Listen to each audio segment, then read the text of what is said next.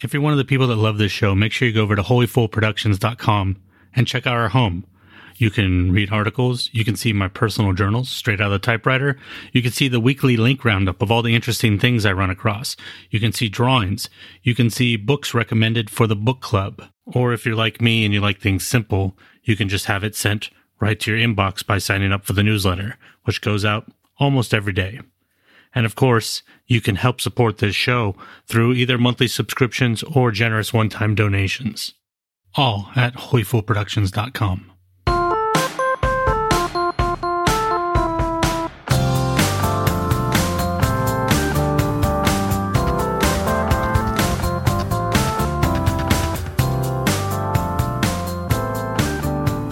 When I see all these pictures of you guys traveling and going places, do you save up all your photos from these trips or? I don't do that. I don't like save content to share or something. I will share pictures from when I'm there usually, I guess. And I've always really been into getting outside and having adventures. Yeah, I've noticed that nature is like a big theme in your art, actually. Yeah, it really is. It really is. I mean, when I was little, my mom took pictures of me playing in the dirt, like in my diapers in the dirt. So I think it started at a young age. And she'd take us to the beach and, yeah, just like hang out in the tide pools and all that. And yeah, it's just been a huge thing for me. I had a few different trips that I did when I was young. My friend, her family had an RV, and so I was able to go up and down the West Coast in the RV, and that really got me excited to camp. And my family didn't camp, but my friend's family did, so I got really into that, and always just kind of had a sense of adventure, I guess. And how did that lead you to art? Or did it? I mean, were they completely independent, or did something about that? Seeing nature make you want to represent it pictorially?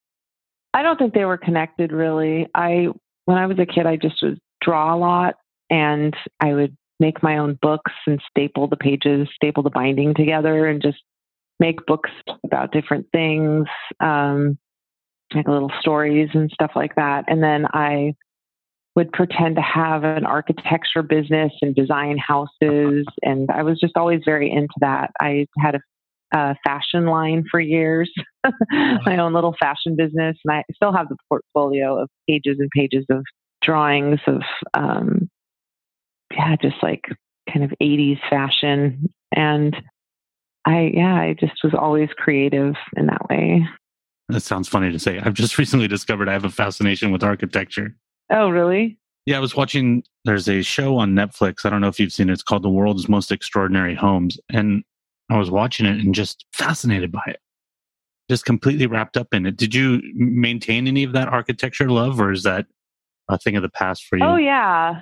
Yeah, and that's funny. It's actually something that my husband's interested in too. So it's interesting that we both kind of have that in us. I definitely did. I had a book when I was a kid called, I think it was something like Houses and Homes, and it showed how different people live around the world. And it was just like a little cheap kind of paperback book. And it showed, how all kinds of people live, and their little, like the long houses, and then homes built into the hillside and all kinds of things. And I was super interested in that. So no, I definitely did. I remember when I was a kid, when we'd go to the bookstore, my mom would ask, which book do you want? And I would pick out the Architectural Plan magazine. I'd get that. Mm. Kind of a weird choice. So yeah, definitely. I think even more so probably 5 to 10 years ago, I had a lot of kind of interiors and architectural work. Are themes in my work, but now it's kind of veered in different directions, but I'm actually wanting to bring it back. I think kind of home and a sense of place is really interesting to me. Yeah, I noticed there's a few, I don't know how many times you've done it, but there's a few times where you've drawn kind of it's hard for me to describe because it's something that I do with photography, but it's like what's in front of me. Here's these things on the desk. You're capturing a mood or, just like here's this CD. I think you have the Damned CD in one of them. Oh, yeah. And then, you know, I think it's a couple pieces of gum and so forth. And I've always found that really fascinating because to me, is at least as far as like with photography, I'll take a picture of something like that because I'm seeing something where I'm like, that's just, this is now. And why is this less interesting than, you know, some grand sweeping landscape or something like that? Is that what you're trying to capture with those, or is it maybe something completely different? I don't know if I can clearly like say why I paint things like that, but I definitely am interested in kind of everyday normal things. But I also like the sort of, you know, kind of absurd or dreamy. So it's just like a combination of the two. I think it's funny how like life can seem so absurd and strange and bizarre and random, whether it's like, you know, the weather or, you know, anything. And, but there's just so much normalcy in life, you know, there's just so much like we do that's like kind of the same every day or just, you know. And there seems to be that weird overlap between the absurd and the normal where something is so normal that it becomes absurd. Like almost like Twin Peaks or something like that where you're like, I lean a little bit to the left. This is weird. Yeah, definitely. Definitely. And I love those moments in life where you're just like, oh, this is too strange right now, you know, but it is kind of like, yeah, like you said, like leaning left and kind of suddenly it's a different perspective or something. It looks like you're doing a lot of gouache and watercolor. When you're doing those, are you kind of just more intuiting it, or are you trying to actually, you know, like we were just mentioning, like leaning to see things from a different perspective? Are you trying to capture a perspective or an emotion with what you're doing? Do you mean with the medium? Well, yeah, with the mediums, I feel like because when you're working with a brush, from what I've seen, a lot of your work is no pencil, you know, just like straight to the paper. Instead of, you know, like there's a lot of watercolors where they sit there and they sketch it out very perfectly and they do all this. And it's very much about representational art. Like I'm trying to make this look exactly like that. But I feel like your art seems to be more intuitive in the way that you're doing it. It's like, I'm putting this down, like the interiors of rooms that you mentioned. You know, you don't always make sure that the back of the wall is exactly all black. You know, you let the medium kind of dictate how it looks a little bit more. So I guess my question is, are you trying to represent emotional things in that, or are you just trying to capture a certain perspective?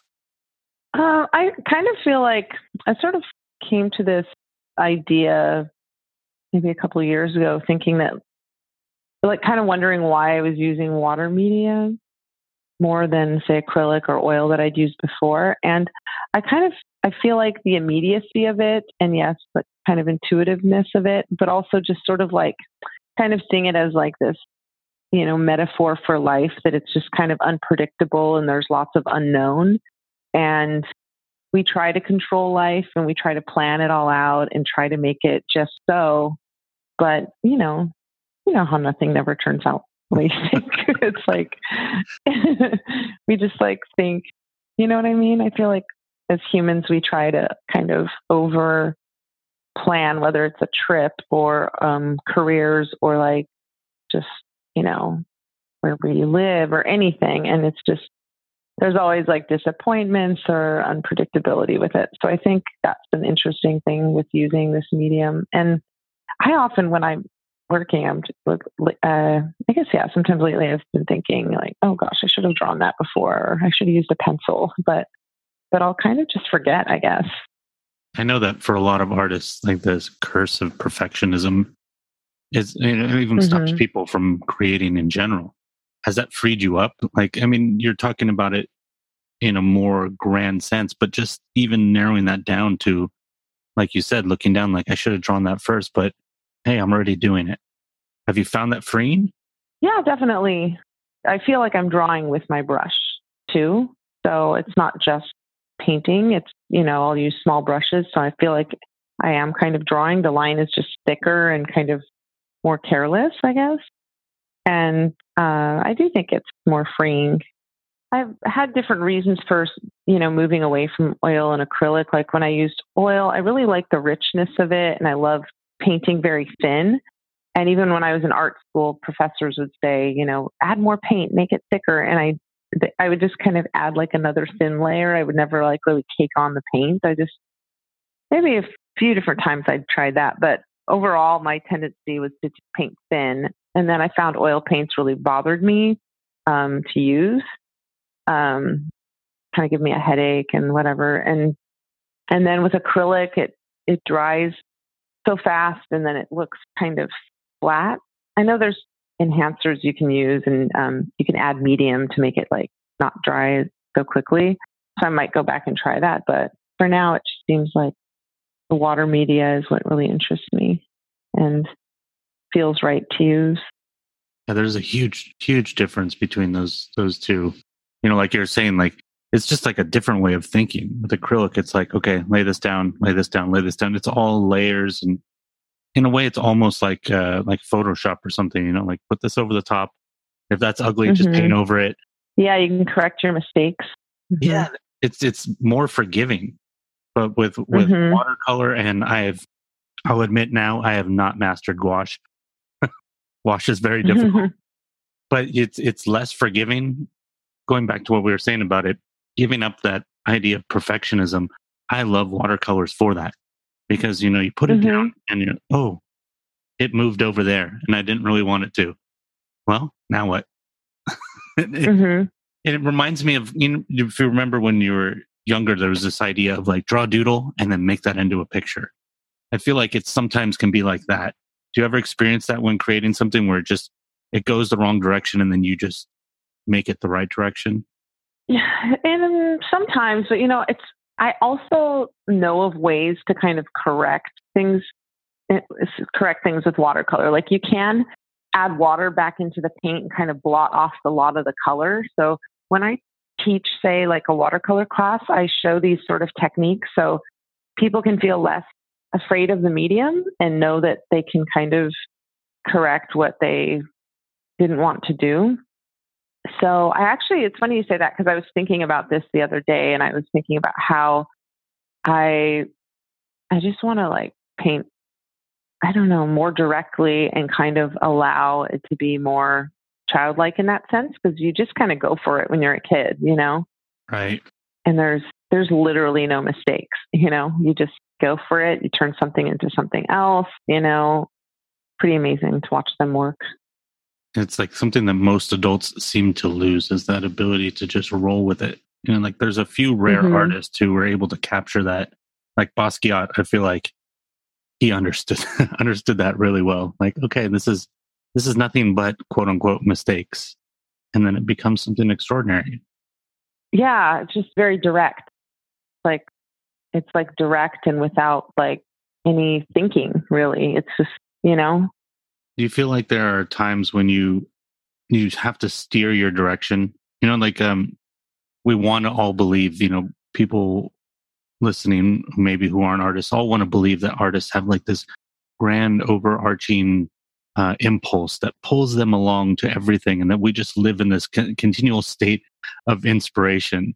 But, you know, like that well runs dry for a lot of us, and we have to kind of steer the boat. Do you feel like you steer the direction, you know, like you said, you know, I want to try acrylics again? Do you feel like you're steering yourself a lot? I feel like one reason why I want to go back to acrylic is because I want to work really big again. And it can be harder, more challenging to work bigger in watercolor and gouache. Gouache generally comes in these really tiny tubes. So does watercolor. And it's just kind of like, you know, it just, I feel like, I mean, I could try painting bigger, but I feel like in general, it seems to be that like when you paint over a certain size, it just becomes acrylic or oil. Do you feel like there's a need for you to direct your course? You know, like, okay, I need to go over here. I've been doing this for too long, or I've been dealing with this subject too much. Or are you more free flowing and you really do just kind of find your way there as opposed to having to steer it? I feel like I think about that a lot. I probably think about that kind of thing too much, where it's like, oh, I've been painting this same theme or, you know, this in this medium for too long and I need to do this now. And then I kind of say to myself, no, it's okay. Maybe this is your medium. So it kind of goes back and forth. I think it's really important to kind of go through, you know, different, to just grow and go through different phases as an artist. So it's, you know, I think just sticking to the same thing can be kind of, it can just kind of leave you in the same place. So you can always go back to that medium, but I think you have to kind of push yourself to go in different directions and experiment. Like I make a lot of weird, random things in the studio that I never post or share with people. It just kind of piles up. It goes into the corner pile, actually. That's kind of what I have in the studio right now, is this pile in the corner. And it just gets thrown in it. And it's, when my cats come in here, they lay on it. It's just kind of, it's like my little subconscious pile or something like that. Do you think that in some way social media has affected that for you? You know, you said there are certain things you don't post. Before there was, you know, this idea of putting the things that we create up online for people to see, mm-hmm. I assume you were already creating art. Do you see a difference that has affected, or do you think this is just kind of, it just kind of fit into already the way you were thinking about things? Well, for one, I feel like when I would paint before, it would take me months to work on a painting, and I worked really big, kind of just before things were going online. I feel like I worked really big and worked in oil paint, and I'm going to use other mediums too, but yeah, it would take a lot more time. And I think I see online a lot of people, and maybe myself included, you know, where you kind of, it's like quantity or something. It feels like there's a lot making, but I kind of feel like I'd like to see people take more time with one piece or like three pieces and just work on them for like whatever it takes, weeks or months, and see what happens. Do you know what I mean? Do you see that? Yeah, it seems like there's like a rush to get out the next product. Like, oh, I put up a post yesterday, I better draw this quick today. And then it leads to kind of what we were talking about before, where it's like, oh, you've kind of drawn the same thing like 10 times in a row.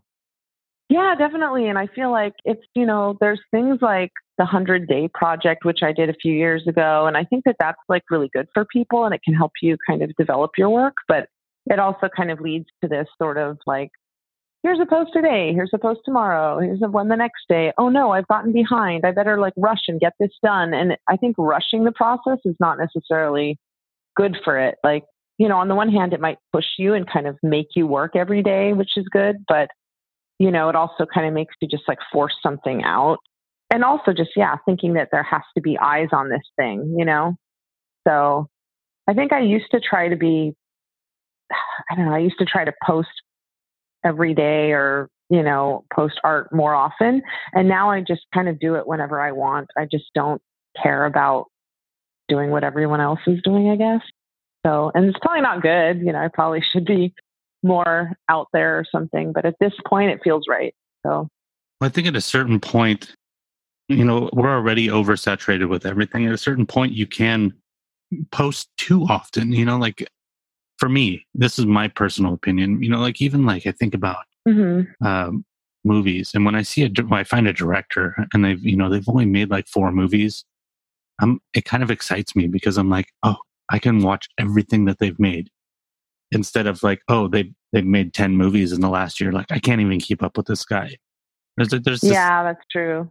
There's a weird sense of that sometimes, I feel like, especially with Instagram, because it's so easily digestible. I know I kind of appreciate when people are doing pictures of the same piece, you know, like here's a detail of this part. Mm-hmm. Yeah, no, definitely. Yeah. I know, like right now I'm working on some commissions. That's kind of been like the thing I've been doing this summer. And so I used to just not share working on them.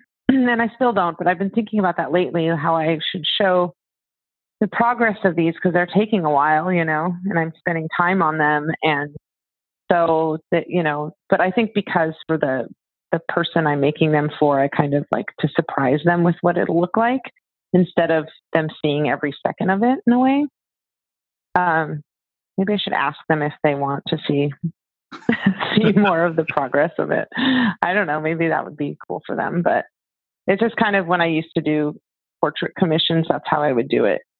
It was just kind of like, they would just kind of get what they get at the end. I mean, I of course would say, okay, how's this look? And then they would be excited and like it. So I felt like, well, this works, you know, and it kind of allows you artistic freedom to kind of not be like kind of micromanaged about it or like, oh, that part or this part, you know, or maybe I just think I would be micromanaged about it. I don't know. Was that scary? Like doing portraits of people, you know, because people are so critical of their own faces. It feels like that would be a scary thing. Was it scary for you? Yeah. You know, it's so funny. I never painted people. Like as a kid, I drew people. I always liked drawing them and they were kind of these funny, like, I don't know how to explain them, but they weren't like necessarily really well done.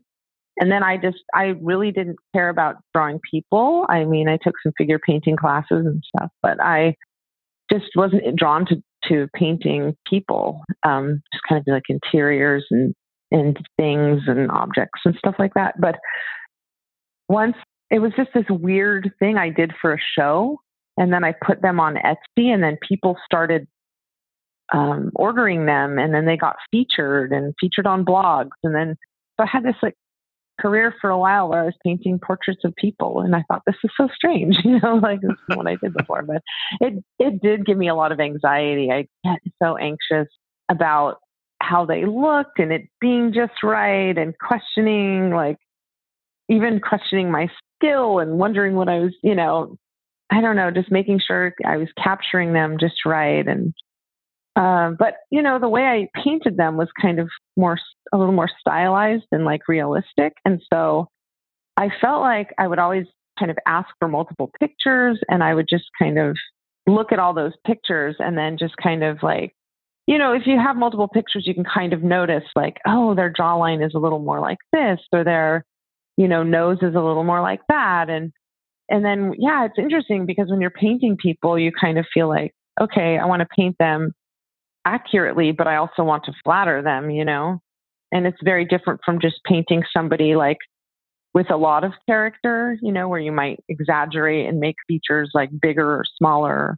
So yeah, it was definitely, yeah, I would just like overthink it and be like stewing in my studio working on them, I guess. But then I, you know, after all those weeks of working on them, I'd always kind of come out of it like, okay, it's good, it's done. So, and I would do this weird thing at the end, like they would be just about ready to send off. And then I, you know, even my husband would say, it's done, it looks great. And I was just like, no, something's just not right. And then I would sit with them for like another few days or week. And those little changes I made, I feel like would make it just right. You know, so it's an interesting process. Like I kind of like wouldn't send them off until I felt like they were just as I wanted them to be. Is that how you still feel about stuff that you're doing that are maybe non-portraits? Do you still have that? Okay, I know it needs just a little bit more. I don't know what it is yet. Do you still feel that? Like with the rooms or the clients? Yeah, definitely.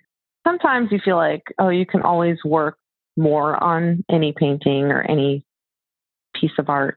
You can always just like be tweaking it and adding to it. I'm sure like filmmakers are like, oh, I could have extended this part or added more. But you just kind of have to get to a point where it's just done, I think. It's like an intuitive thing. Like, okay, that's a gut almost. Mm-hmm. When you're doing stuff for a commission, do you feel more of that pressure to... I don't want to use the word perfect because we already talked about like not seeking perfectionism, but getting to that gut. Do you feel you have to get deeper into that gut satisfaction when you're doing a commission than you would for something you're doing for yourself? I would say definitely. Yeah. I don't want to be that way, but then it brings out that perfectionist because you're making it for somebody else and you're trying to make someone else happy. Whereas when you're making your own work, you're just trying to make yourself happy. Mm. So it's very different. But this current one I'm working on, I'm really trying to let that go and just kind of, you know, let's say I'm painting this tree and I just started doing this sort of different technique a couple days ago. And then it kind of made me realize, okay, this is what this painting needs. And so now I'm going to apply that all over the painting. And it's kind of like allowing myself and not so much thinking of what they'll think into the painting, which is definitely a good thing. I think with commissions, it's hard because you're trying to represent something, you know, so you have pictures somebody gives you, and then you're just trying to not just straight copy the photos, but, you know, add to it. And it just complicates things, I think. Yeah, that's a weird line, especially when dealing with, in my opinion, dealing with water mediums, because, you know, like, yeah, you could try to get representational, but there's still, the mediums give you the kind of, at least at my skill level, give you a certain level of limitation on trying to, you know, replicate a photo perfectly. So I feel like there's that weird line that you have to find. Do you feel like your style, your line between conceptual and representational, do you think that's something that you fell into? Or do you think that that's something that you kind of steered your way into more? Going back to the steering thing, I want to only make things this realistic looking. It's interesting because I went to art school, and in school, your professors can kind of guide you and kind of steer you a certain way. And I definitely had some professors who were interested in realistic work. And so I took multiple classes, say with one where we took images from magazines and kind of made a collage, and we painted that collage.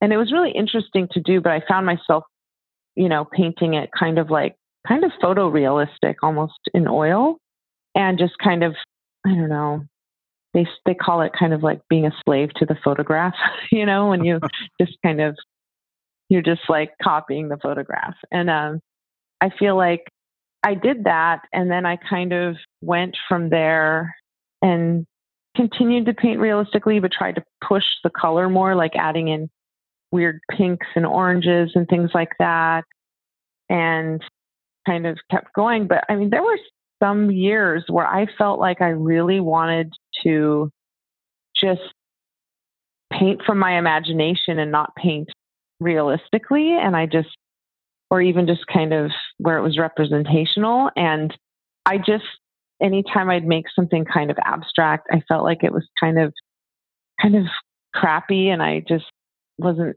into it. And so I don't know.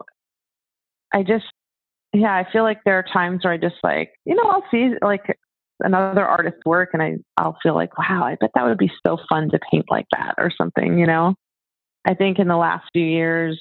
And even when I did that 100-day project, I had some stuff in that was like, I drew weird grids, and I colored each square of each grid. And then, a next piece would be like embroidery on paper. And then, but for the most part, it was gouache and watercolor on paper, and pretty representational. And I was just kind of like, okay, I think that this is just my thing, So it's like, you kind of have this natural draw to make art a certain way, I think.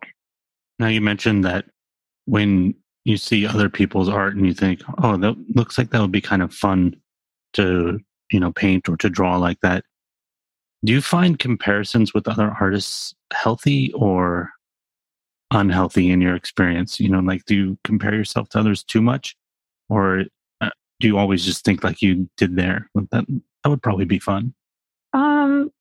I mean, I think sometimes I think, oh, that would be fun. Like if I see something like super bright and colorful and crazy and just abstract or just, kind of wild, I think, oh, wow, that looks really like a really fun way to paint. Like there's an artist named Kinda Khalidi. I don't know if that's how you pronounce it, but she's a Bay Area artist who kind of paints playful and fun colors on white backgrounds. And it's just really like fun, and kind of childlike in a way, but obviously more advanced than what a kid would do, or more thoughtful maybe, I don't know.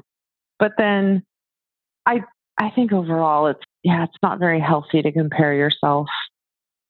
Yeah, I think that's, comparing yourself is something that I do or comparing myself to other artists. And I just, I think it's not very healthy, and I just try not to do it, but I think it just kind of can happen. I don't know. And it's, in a way, it's like, I love so many different mediums. You know, I was doing ceramics earlier this year and I want to get back to that. I love sewing and painting, and, you know, I just want to do all these different mediums. And so when I see a certain medium that I haven't used in a while that an artist is using and they're doing it really well, I just think, oh, I have to do that. I bet I could do something really cool with embroidery or ceramics again. And, but I think it can be kind of that, like, you see it and it's like eye candy and you're just like drawn to it. And it's like ADD or something. You're just like, oh, that, like bright lights over there. And you're just like, oh, I want to do that. I want to try that.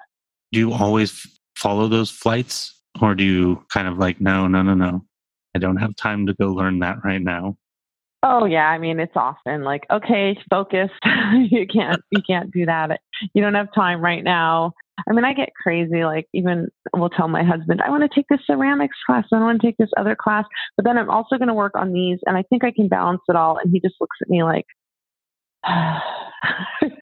you know, you don't have the time for that. But he's very like, I'm more kind of like dreamy and I think really big, and he's more like the one who brings me back down to earth. Which sometimes I'm just like, oh, you're too realistic, or like, no, in a dream world, let's think up this scenario. And he always just gives me the realistic answer, or often gives me the realistic answer. And it's like, I think like, it's just, I don't know, two very different ways of thinking. Do you find that balance important? Yeah, I think so. I think definitely. You guys, you've been married for I think you said almost 2 years, or just 2 years. Mm-hmm. How long have you guys known each other? For about 9 years, almost. I mean, getting to 9 years, I guess, early next year. But it's kind of funny. I worked at Streetlight Records. You know that record store? Mm-hmm. Yep. In San Jose. So I worked at Streetlight for a really long time. I worked there from when I was like, I think 19 to 26. I just worked there full time, and then I worked there part time while I was going to art school.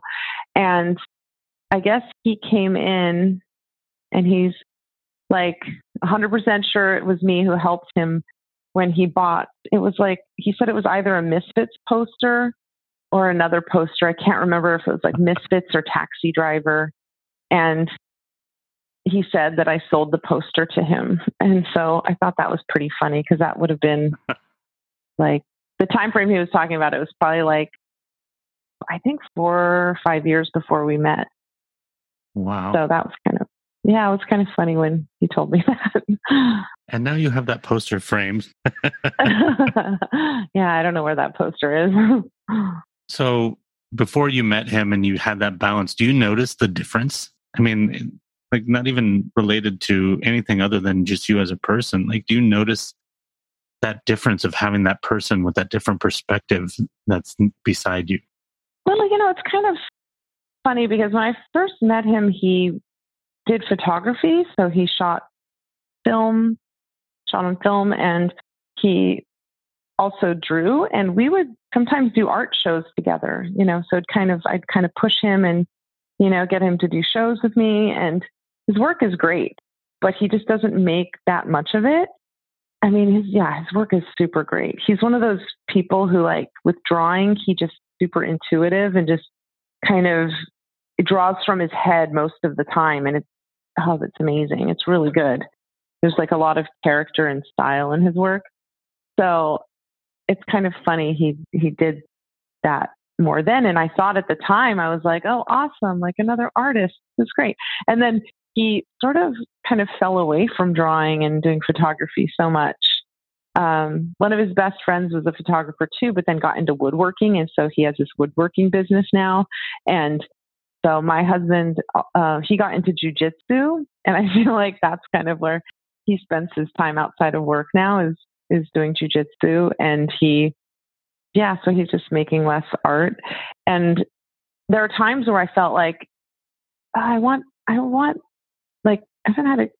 I guess I just felt like I wanted him to make art because I love his work, but then I love kind of like being artists together. Like we could go somewhere and sketch together and do that kind of thing. But I also kind of feel like it's a really good balance to have someone who's not like fully dedicated to art. It somehow works really well. But for a time I thought, oh no, we both need to be artists. Like there was a time where I wanted him to like consider like, oh, you should be doing this full time and all that, you know, or like, or make that your goal at least, you know, like, or think about that. I don't know. But he's like one of the most content and satisfied people. Like he's, and I'm like the person who's like always dissatisfied and wanting more and better. And, you know, not like I'm an unhappy person, but I've always been like that since I was like young. I just like wanted so much out of life all the time. So that's why I'm like always like trying to travel and go do something. Like I've been stressed out this summer that I haven't gone enough places and done enough. And it's like, I feel like every weekend should be some, you know, grand adventure. And it's like, you can't do that every single, I mean, you can, but you know, I have to work some weekends too. So.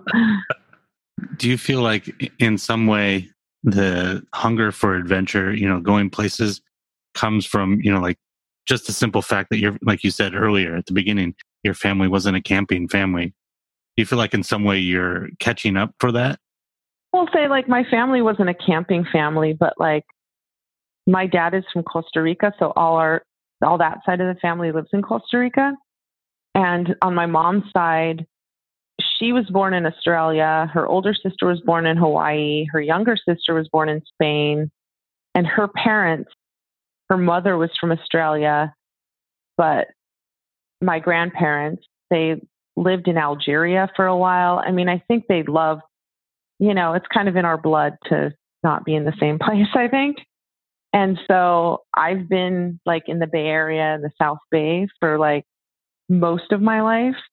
And I feel like it's sort of like, because I have been here and stayed here, I feel like I need to get away from it all the time. It's very crowded here. It's very crowded and, you know, yeah, it's crowded and there's a lot here, but it's like, it's people drive fast and crazy and there's too many people. And so going other places where people kind of think and live differently and where there's less people is really nice. So I think part of it is escape too. It's just getting away from people. Like I went on a backpacking trip earlier this summer with a couple of friends and we went to the Trinity Alps and it's just so beautiful there. And there's just not very many people and waterfalls and giant trees and big craggy mountains and strange wildflowers I'd never seen before, mountain lilies, you know, just very different from, you know, the same old thing in the Bay Area.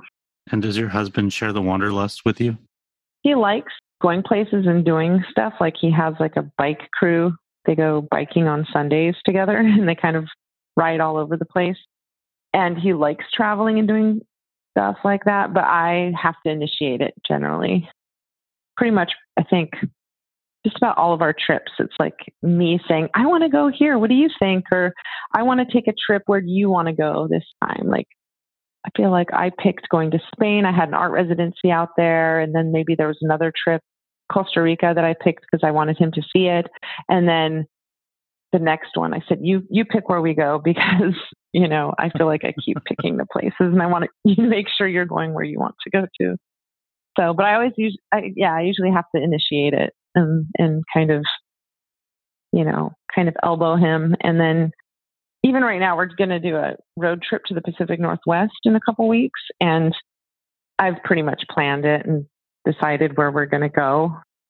I mean, he's had some input, but he's kind of good with that.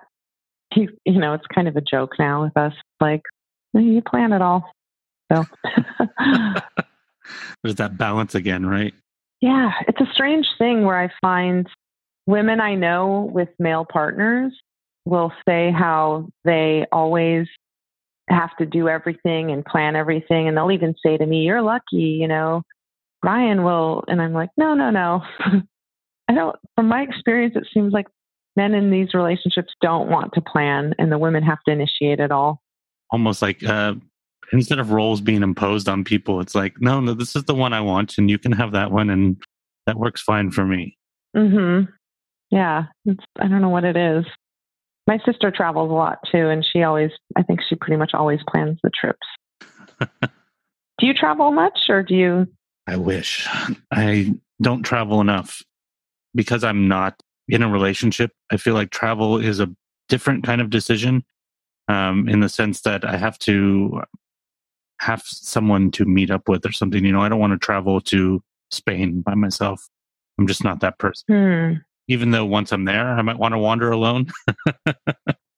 You know, it's actually a really amazing thing to do because you're alone, you're forced to talk to other people and interact. Like when I went to that art residency in Spain, I was out there for a month and by myself, and I, you know, was in a relationship, but just went and did that. And it was amazing to have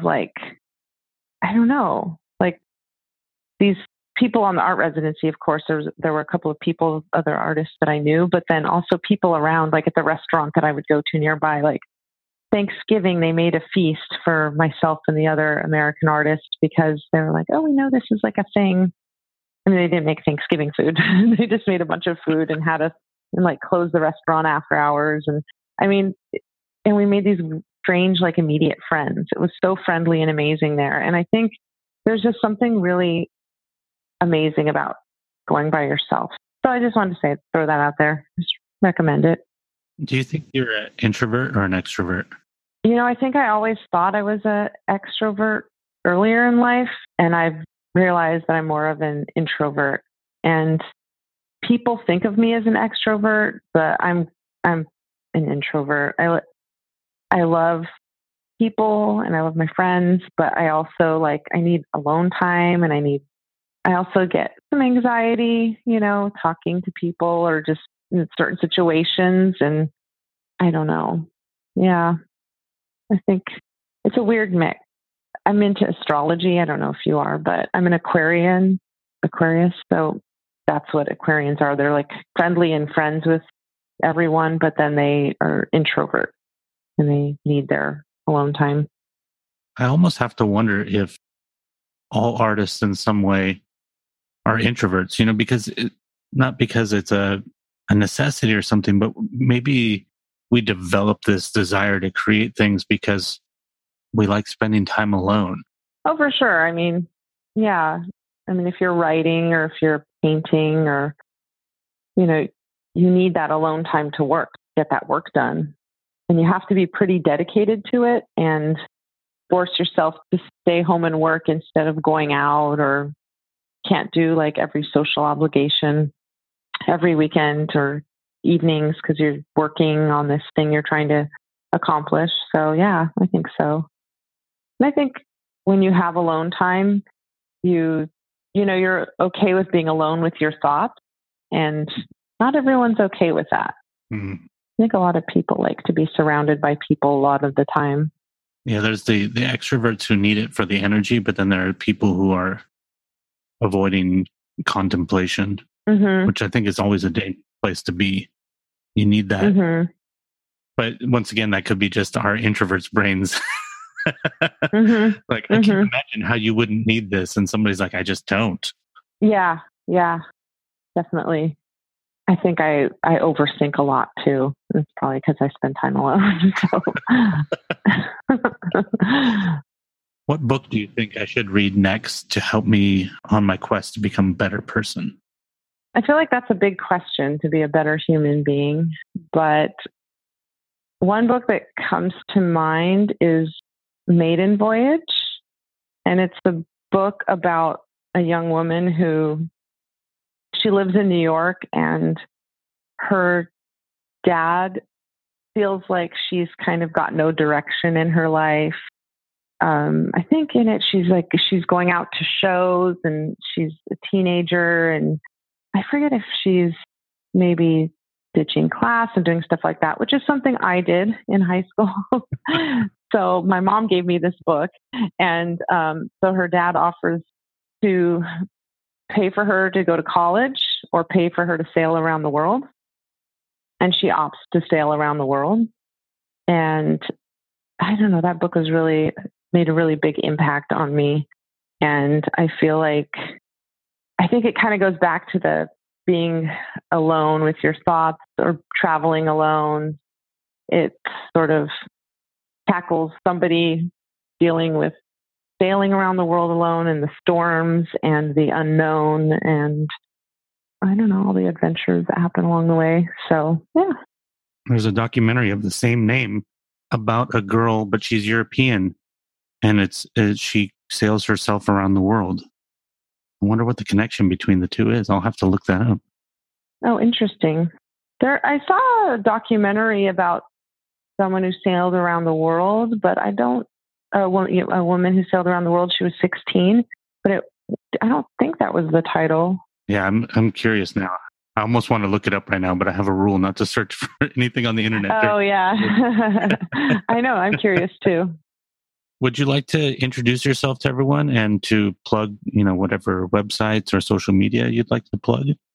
My name is Frances Marin Lopez, and I'm an artist in San Jose, California. I work in a variety of mediums, mostly in water media. I'm currently working on a variety of projects that are in the developing stages, including a couple of book ideas and an upcoming 2019 calendar and a new body of work. You can find me on Instagram at Frances Marin, and that's Frances with an E.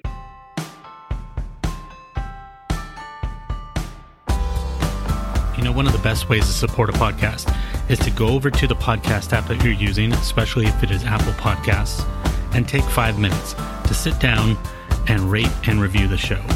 Just give it a star rating, give it a paragraph letting people know what value you get out of the show, because that's how we communicate to the world what this show is about if they haven't listened to it before. And it's also how we communicate to guests or possible guests what the show that is inviting them on is about and what people think of it. So please take the time to rate and review us. Thanks.